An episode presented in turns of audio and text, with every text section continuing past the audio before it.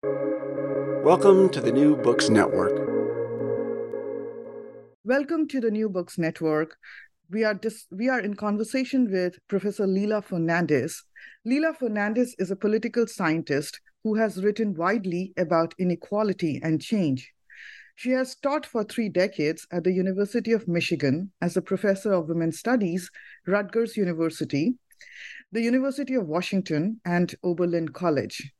Professor Fernandes has also written extensively at the intersection of labor and gender, and one of her early works, Producing Workers, the politics of gender, class, and culture in the Calcutta jute mill remains a critical ethnographic account of the changing patterns of labor in the wake of economic liberalization in India. She has also published numerous books and articles on the praxis and discourse of feminism and class, both in the US and India. Today, we are going to talk about a very different, equally important work entitled Governing Water in India Inequality, Reform, and the State. Published by the University of Washington Press, Washington Press in 2022, the book is a brilliant and topical intervention on bureaucracy and its complex connections with hydraulic justice in the face of ecological precarity in India. Welcome, Professor Fernandes, to New, New Books Network, and thank you for making time for this chat. Thank you for having me. Um, so, to start us off, uh, could you tell us what got you to work on water and water infrastructure in India? Uh, why is it important to pay heed to the governance of water in India? Sure, I'm happy to. Um, you know, as you mentioned, you know, most of my scholarship has focused on inequality, questions of social justice and, and transformation. Um, and for the about the past 25 to 30 years, I focused um, on the effects of economic liberalization uh, that have been intensified since the 1990s in India. Um, and so um, in many ways, the work on water is um, a continuation of that interest of looking at how, how liberalization is affecting inequality. But uh, the, the shift in focus is, is, as you mentioned, I focus uh, particularly on water and water infrastructure. The reason I chose water is that water is very unique in many ways. It cuts across um, every aspect of our life and society um, for example, it cut, uh, water is, ne- uh, is a critical part of the economy. It's needed for agriculture, for industry, for basically almost every sector of, of the formal and informal economy. Water is also a basic, obviously, um, need for human life and human sustenance.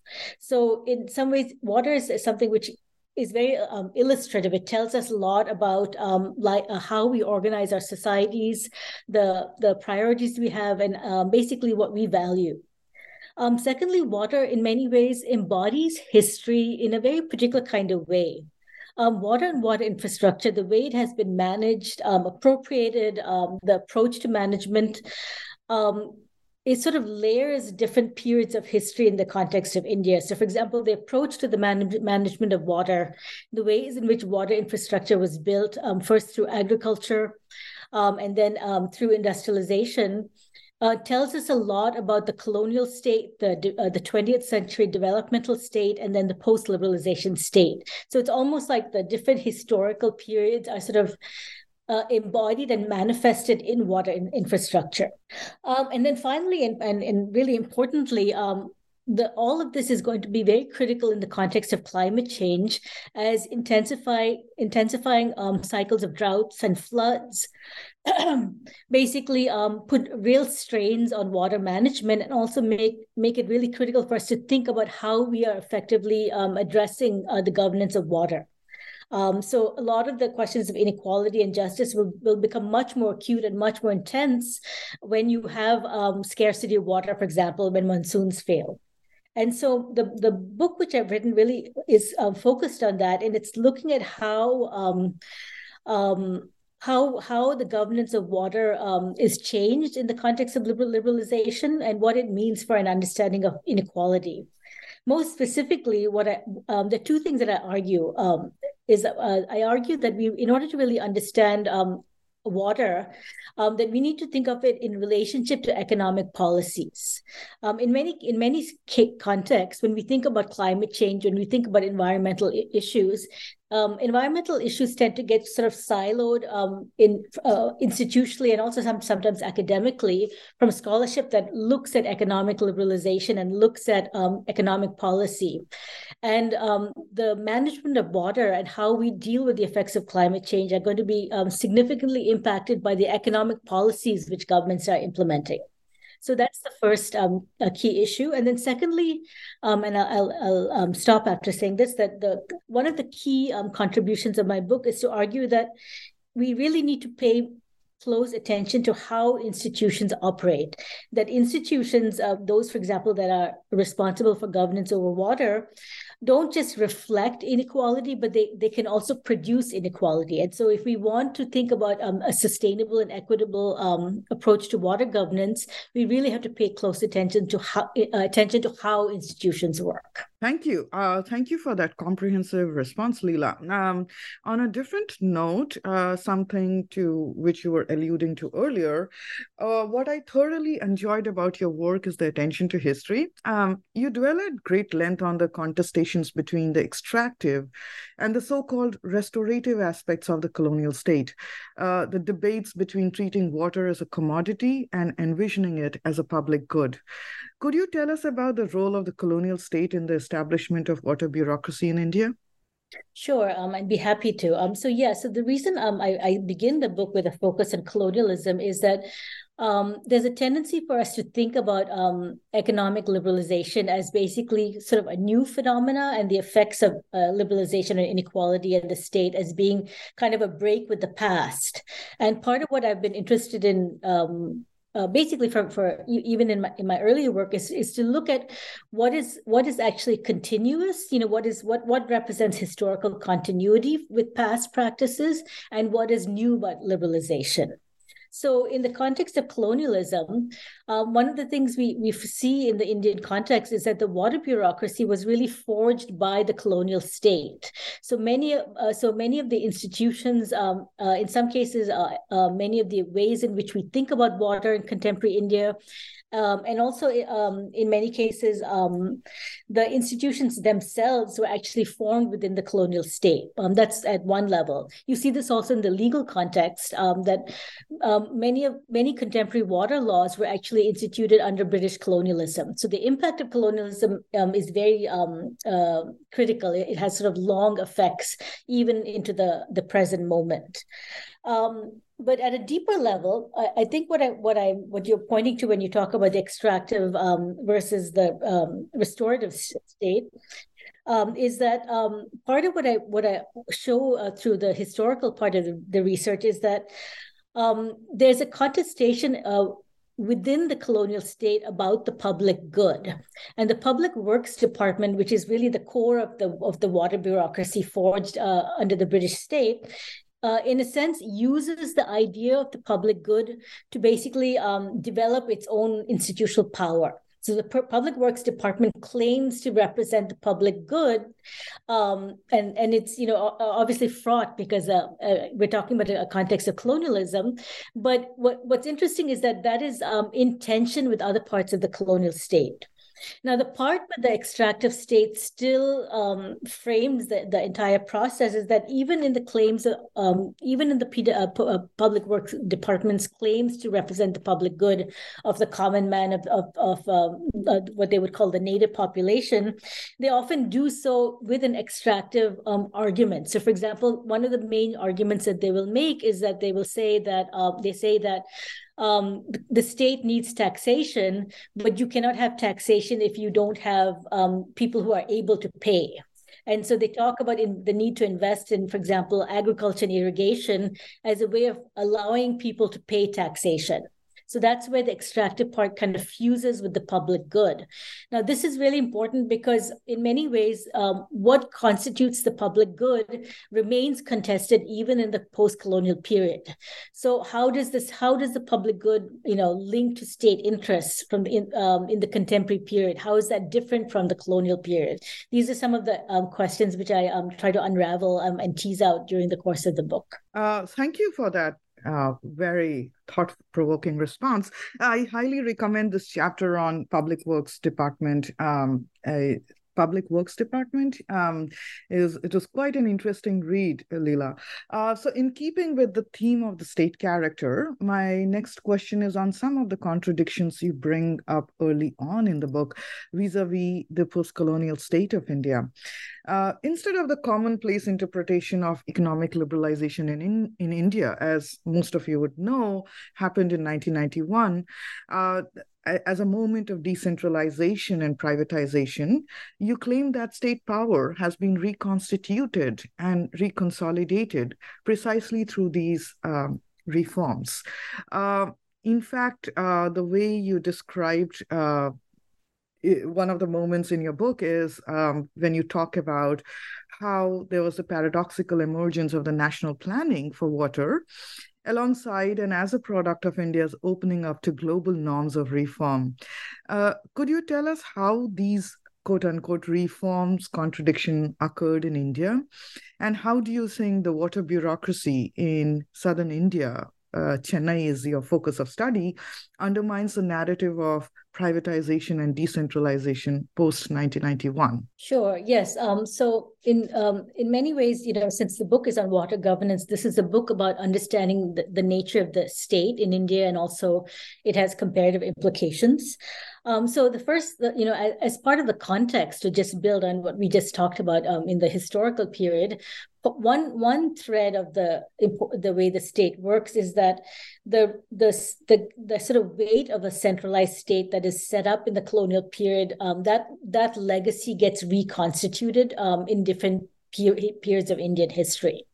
And so um, scholars who have written about uh, economic reforms um, have either, you know, um, focused on sort of the implementation of decentralization privatization um, and when when when they have when there has been a sort of failure um, of decentralization or when privatization has not taken place, they have often viewed that as kind of a legacy of the of the older state, whether it's the 20th century state or the colonial state, and that it's kind of like an almost like an Indian dysfunction that stops decentralization from happening. Um, and part of what I'm arguing is that that's really, um, in some ways, um, doesn't really get at what is actually happening with economic reforms. Part of what I show uh, through the analysis of, of, the book is that the kind of centralization that is happening, uh, um, where the state actually gains more power rather than decentralizing it to lo- to local communities or, or local um, um, populations, um, is actually built into ec- the economic reforms policies um, itself. So it's not a it's not a dysfunction. It's not a it's not a sort of like divergence. It's actually it's actually built into the policies that claim to be um, promoting decentralization. But how this de- the recentralization is happening um, is it's happening not necessarily just at the level of the central government, but it's happening at the local level through state uh, local state governments and their bu- bureaucracies.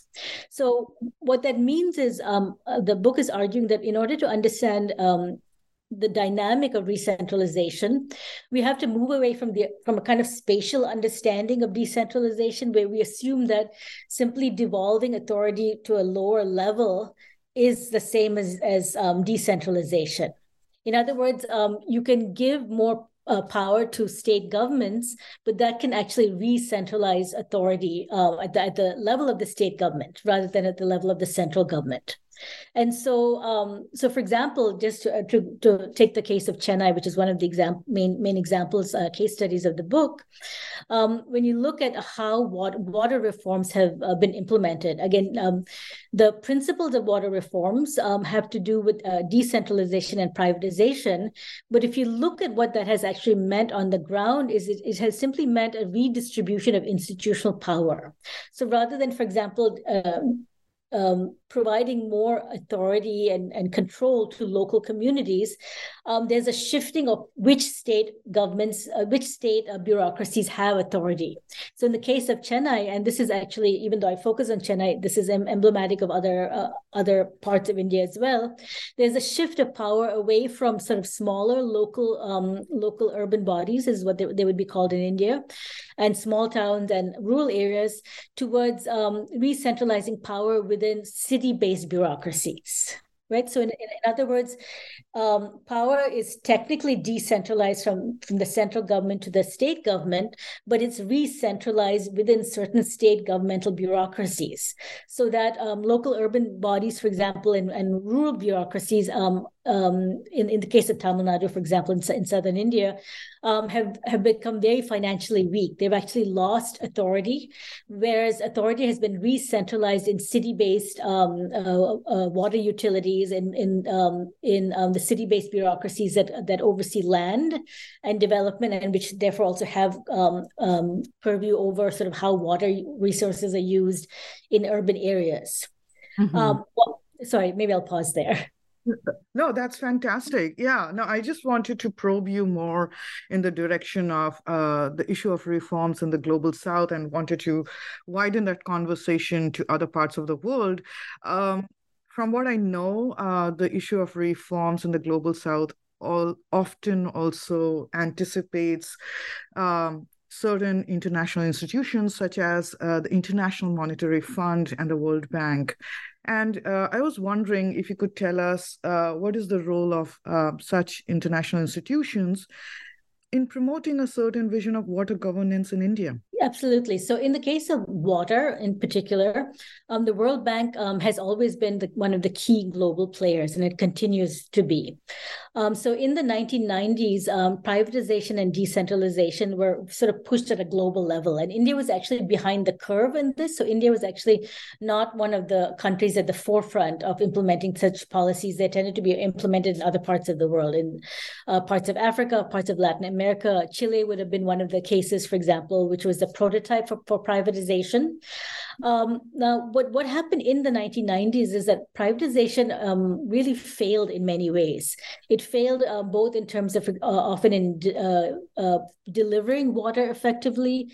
Uh, it failed in terms of not being affordable to many communities, and it also failed because it really provoked sort of global transnational movements against privatization. And you see this um, across uh, different countries. I mean, um, there have been scholars who have written about sort of transnational movements, specifically in the in the uh, around the issue of water. So what happens um, after this? Um, and you know, uh, my book also looks at um, is based on uh, um, when the chapter which looks at the World Bank actually uses World Bank documents to to sort of assess a lot of these. So the World Bank's own assessment was that um, it did not was not effective um, uh, uh, through uh, many of these uh, cases of privatization. And so what en- ends up happening is that the World Bank shifts its approach and it moves away um, from um, simply um, engaging in direct investment of infrastructure projects towards stressing state accountability and making sure that governments were in charge of any projects uh, which um, were funded by the World Bank. Um, and in, in one of the interesting things is that what you know while we often think of India as a case study, India was actually a very significant reason for for the broader global shift in World Bank thinking because of um, the famous uh, Narmada Dam uh, agitation, which I'm sure you're familiar with. Uh, the World Bank was really um, um, in many ways burned by that by the controversy around that because it became really a, a, a global um, a globally recognized movement that had sort of wider implications. And so part of what one of some of the internal reports of the world bank show is that they decide to sort of shift away from directly funding infrastructure um, projects like the one at, at Nar- Nar- narmada dam and they shift instead towards um, um, also um, sh- what's uh, what's the word? Uh, funding a um, funding um, uh, uh, institutional reforms. So funding funding state government endeavors at reforming how they manage water, which is a more sort of indirect form of um, of um, of um, uh, f- financing. Now, why this is uh, important is that you know there, there's a there's a tendency uh, in some of the scholarship, uh, especially the scholarship that focuses on neoliberalism, to focus mainly on privatization and on private capital, and to sometimes uh, underestimate the role of the state. And part of what the book is showing is that the case of water also has a broader sort of um, set of implications for how we think, how we analyze policies, because it uh, it uh, uh, reflects what we could think of as the post-Washington consensus. So the Washington consensus is often what um, is referred what what is sort of known as um, sort of the neoliberal model, uh, uh, as academics would tend to call it, which basically focused on the retreat of the state, processes of privatization, etc. In the post-Washington um, model, basically Washington consensus model, basically the focus is more on governmental accountability and making sure that states um, and governments basically are effective. So institutional reforms is one way of doing that. Now, what this means in practice is that the, the, the role of the state becomes intensified.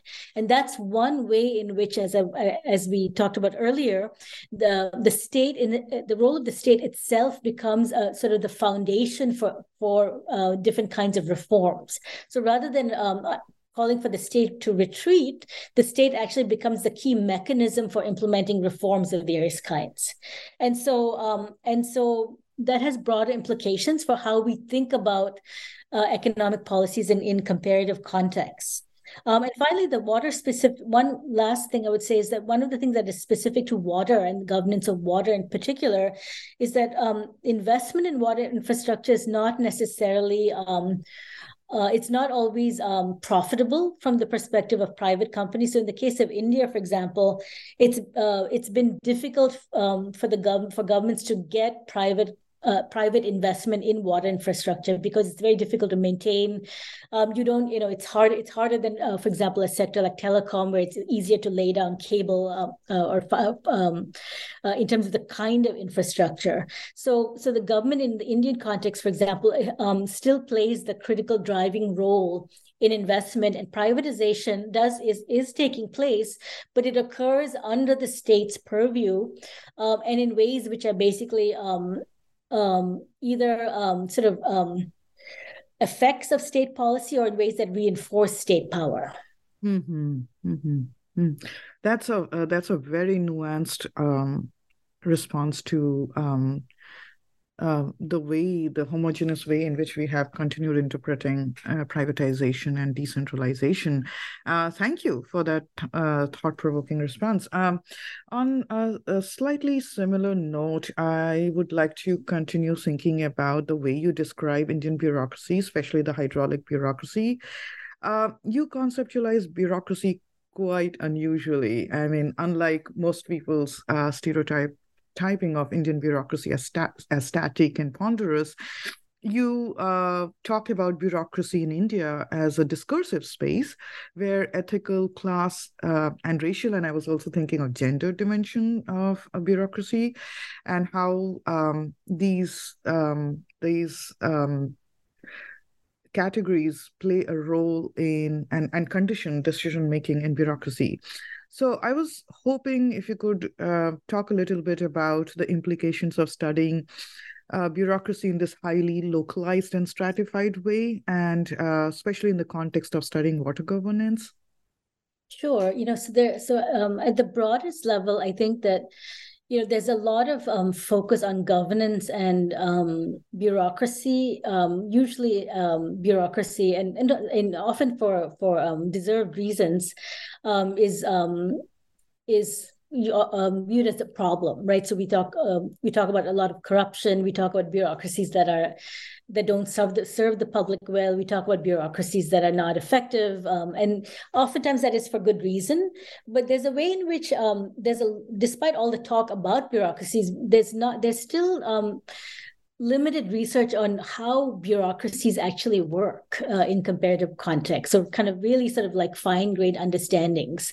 Um, so, is it the case that all bureaucrats are corrupt? Is it the case like what what makes bureaucracies um, so problematic. And so, in, so I wanted to go beyond the narrative of corruption and beyond the narrative of, um, particularly in the Indian context, um, um as you, as I'm sure you know, that um, bureaucracy is really has always been vilified. You know, going back to sort of the um, the uh, discussions of red tape and the the sort of um, um, historical understandings of the bureaucracy as basically the thing that stops anything from anyone from innovating or anyone from prospering, etc. And um, and so part of what I do, so part of the the reason I studied the public works department is it allows me to take a very significant um, bureaucratic institution and studied over time, and that included um, um, actual fieldwork um, and sort of archival work at the Public Works Department in uh, in the state of Tamil Nadu in, in Chennai. And um, and what I found is a much more complicated picture. Um, so, for example, I found um, um examples of bureaucrats who really were trying to um, do the right things when it came to to um, effectively governing governing water, but they they were often trapped within larger structures, and a lot of times the larger structures were produced by the economic policies which were which were coming from higher levels of the government.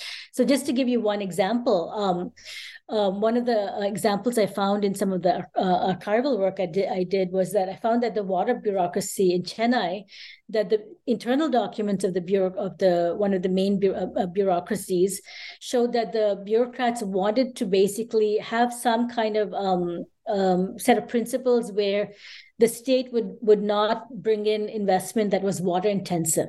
So Chennai and Tamil Nadu, as, as you know, um, uh, as, uh, um, is uh, is uh, has um, very significant periods of, water drought and water scarcity, which have been intensifying with climate change. Um, so there was a few years ago there was a, um, this became actually globally infamous. The city of Chennai actually went dry, and they had to bring you know bring in water uh, with trains. So it's a very significant problem and part of what the bureaucrats wanted to do was basically set limits on on um, industries that were that needed really high levels of water because of the competing demands. So the bureaucrats are trying to manage um, uh, uh demands of, for water from agriculture, from industry, and then um, obviously from citizens and consumers. But what what what happens in a situation like that is they're not able to get ever get that implemented because um, the economic policies that the state government are sort of driving are basically pro investment, and the state is trying to get in as much investment as it can. So there's a kind of structural contradiction that prevents the bureaucracy from from trying to effectively govern scarce water resources. Or to give you another example uh, from from the book, um, um, the they're supposed there were supposed to be laws uh, in Tamil Nadu which um, set limits on the conversion of agriculture to a new residential development, but that was um, routinely um, basically sort of not um, was basically flouted, and and um, and so um, because of the um, because of the sort of context of economic liberalization, there's a premium on premium premium on real estate development and building high housing complexes, particularly for middle class and upper middle class residents. Um, and the water bureaucracy was basically never never able to have any authority over um, uh, that kind of a residential development, sort of land development practice. And so, what we see at an underlying level is that there's kind of like an institutional siloing where there's one bureau, one, one set of bureaucrats which are focused on land and one set of bureaucrats which are focused on water. Um, and because of the sort of um, context of economic policies, there's more the the land based the land usage bureaucrats have more power because they have more um, because they're sort of um, in charge of sort of lucrative uh, real estate development. And so it gives you a sense of the structural constraints which don't allow bureaucrats to effectively govern water. And so that puts more pressure on water, uh, causes more scarcity. And then you see the sort of um, end result is that um, citizens don't get then uh, don't get enough water at times of scarcity. So there's a long sort of story between what the bureaucrats are trying to do and then what happens when the public is really upset because they're not getting bureaucrats to respond respond to their needs. So that's an example of sort of looking at the texture of bureaucracy. And then there are also examples in which um, um, you know, which go against the stereotype of the corrupt bu- bureaucrat, where you see examples of bu- bureaucrats who um, who try to do ethical, you know, who try try to have an ethical approach to their work, but then they are in more sort of um, they're in larger organizational um, cultures that are more corrupt, and so that which uh, uh, place constraints on them. So part of part of the purpose of looking at the bureaucracy in this textured way is that uh, if you if we're interested in gov- effective governance, if we're interested in govern governance which um, is more equitable, which takes the public good um, more seriously, we have to have a deeper understanding of what is going wrong and where it's go- going wrong. Mm-hmm. No, that. Thank you for that uh, very powerful analysis. Um, So I'd like to uh, move on to the connection between water and politics. Uh, we're talking about bureaucracy, state. I'd also like to think more creatively uh, about the connections between water and politics. Uh, because in a country such as India, water is not just an issue of livelihood and sustenance, but also a very powerful political symbol. Uh, issues around water have invoked powerful political movements, and I'm thinking here of Mahad Satyagraha in the 1930s, the Kosi Dam movement throughout the 1960s to 1980s, uh, the Narmada Bachao movement that you referenced earlier in the 1980s and the 1990s, um, and the recent Dalit agitations in Gujarat in I think it was in 2016. Um, what do you think are some of the important lessons from your work that could offer a restorative and even reparative vision of water policy in the country? Is it possible to think with water justice along with water governance? Um, yeah, I think that's a really great question. Um, so, part of uh, you know when we started the conversation, I talked about um, very briefly about needing to understand that institutions don't just reflect inequality; they actually produce inequality. And so if we're cons- if we're concerned with questions of water justice, we have to understand how it is different uh, bureaucratic institutions, in a sense, produce the inequalities that movements then have to arise in order to contest. And so, for me, um, questions of justice are basically intrinsic to questions of governance. I don't see them as kind of separate spaces.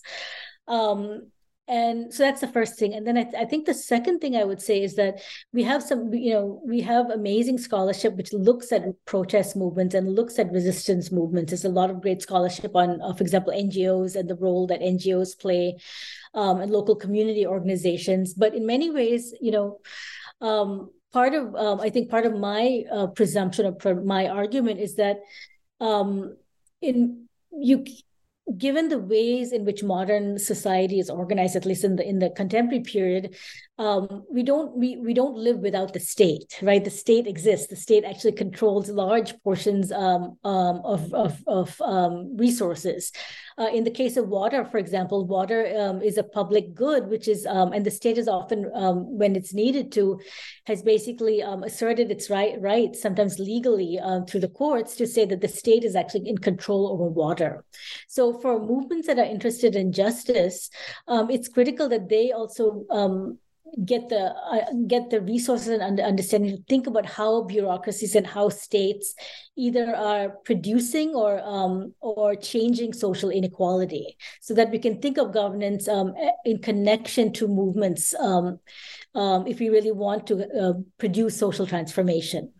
So so i think i would i would put those two together and say that we, we understand that how movements arise we understand the conflicts we understand you know the the obstacles that they face but we also have to think about um, the responsibility of governance so that um, in, we hold institutions accountable um, for producing equity, for producing the kinds of norms of justice that communities and, and social movements want. Um, and I'll say one final thing is that my own view is I think this will become even more important with the with the crises produced by climate change because the you know the scale of um, the scale of such crises are such that we will need governments to respond you know that that not everything can be done um, by NGOs because of the scale of floods, for example, or the scale the scale um, of um, of uh, um, drought or water scarcity. So if you think about just to shift outside of India for a second, if you think about, for example, the devastating floods in Pakistan, right? So there was there was surprisingly little coverage in the U.S., which was troubling. Um, and they, they, you know, there were international organizations which moved in, but there was a point after which, you know, there was only so much that even UN organizations could do, and it was really this, the bureaucratic organizations within Pakistan that would have to deal with the, you know, the effects, uh, the health effects, the the nutritional effects, you know, the the long the long term sort of devastating effects of the floods that are that take place, uh, particularly in the poorer areas that it were hit. You know, once the cameras are gone, and so it's critical for us to then think about these institutions which will be there when a crisis like that hits in the context of climate change. Um, rather than we rather than waiting for the crisis when it's too late to um, make sure the institutions are working effectively and in, with accountability. Mm-hmm. Thank you. Uh, that's a great segue to my final question. Uh, so, what fantastic scholarship should we anticipate from you? Uh, what are some of the directions you'd like to continue working on? Uh, thanks for that question. So, you know, so given you know the the continued um, effects of climate change, I would I will still be writing about questions of water and climate change and inequality, um, uh, both in the Indian context and also uh, from a comparative perspective, a global perspective. Um, and I'm also working on a book on knowledge and higher education and how higher education in the United States fails, uh, particularly when it comes to change and equity. Hmm, that sounds fantastic. Uh, thank you, Professor Fernandes, for this very um, comprehensive interview. I highly recommend to my listeners reading Water Governance by Leela Fernandes, a book on the history and politics of water governance in India and much more. Um, thank you, Professor Fernandes.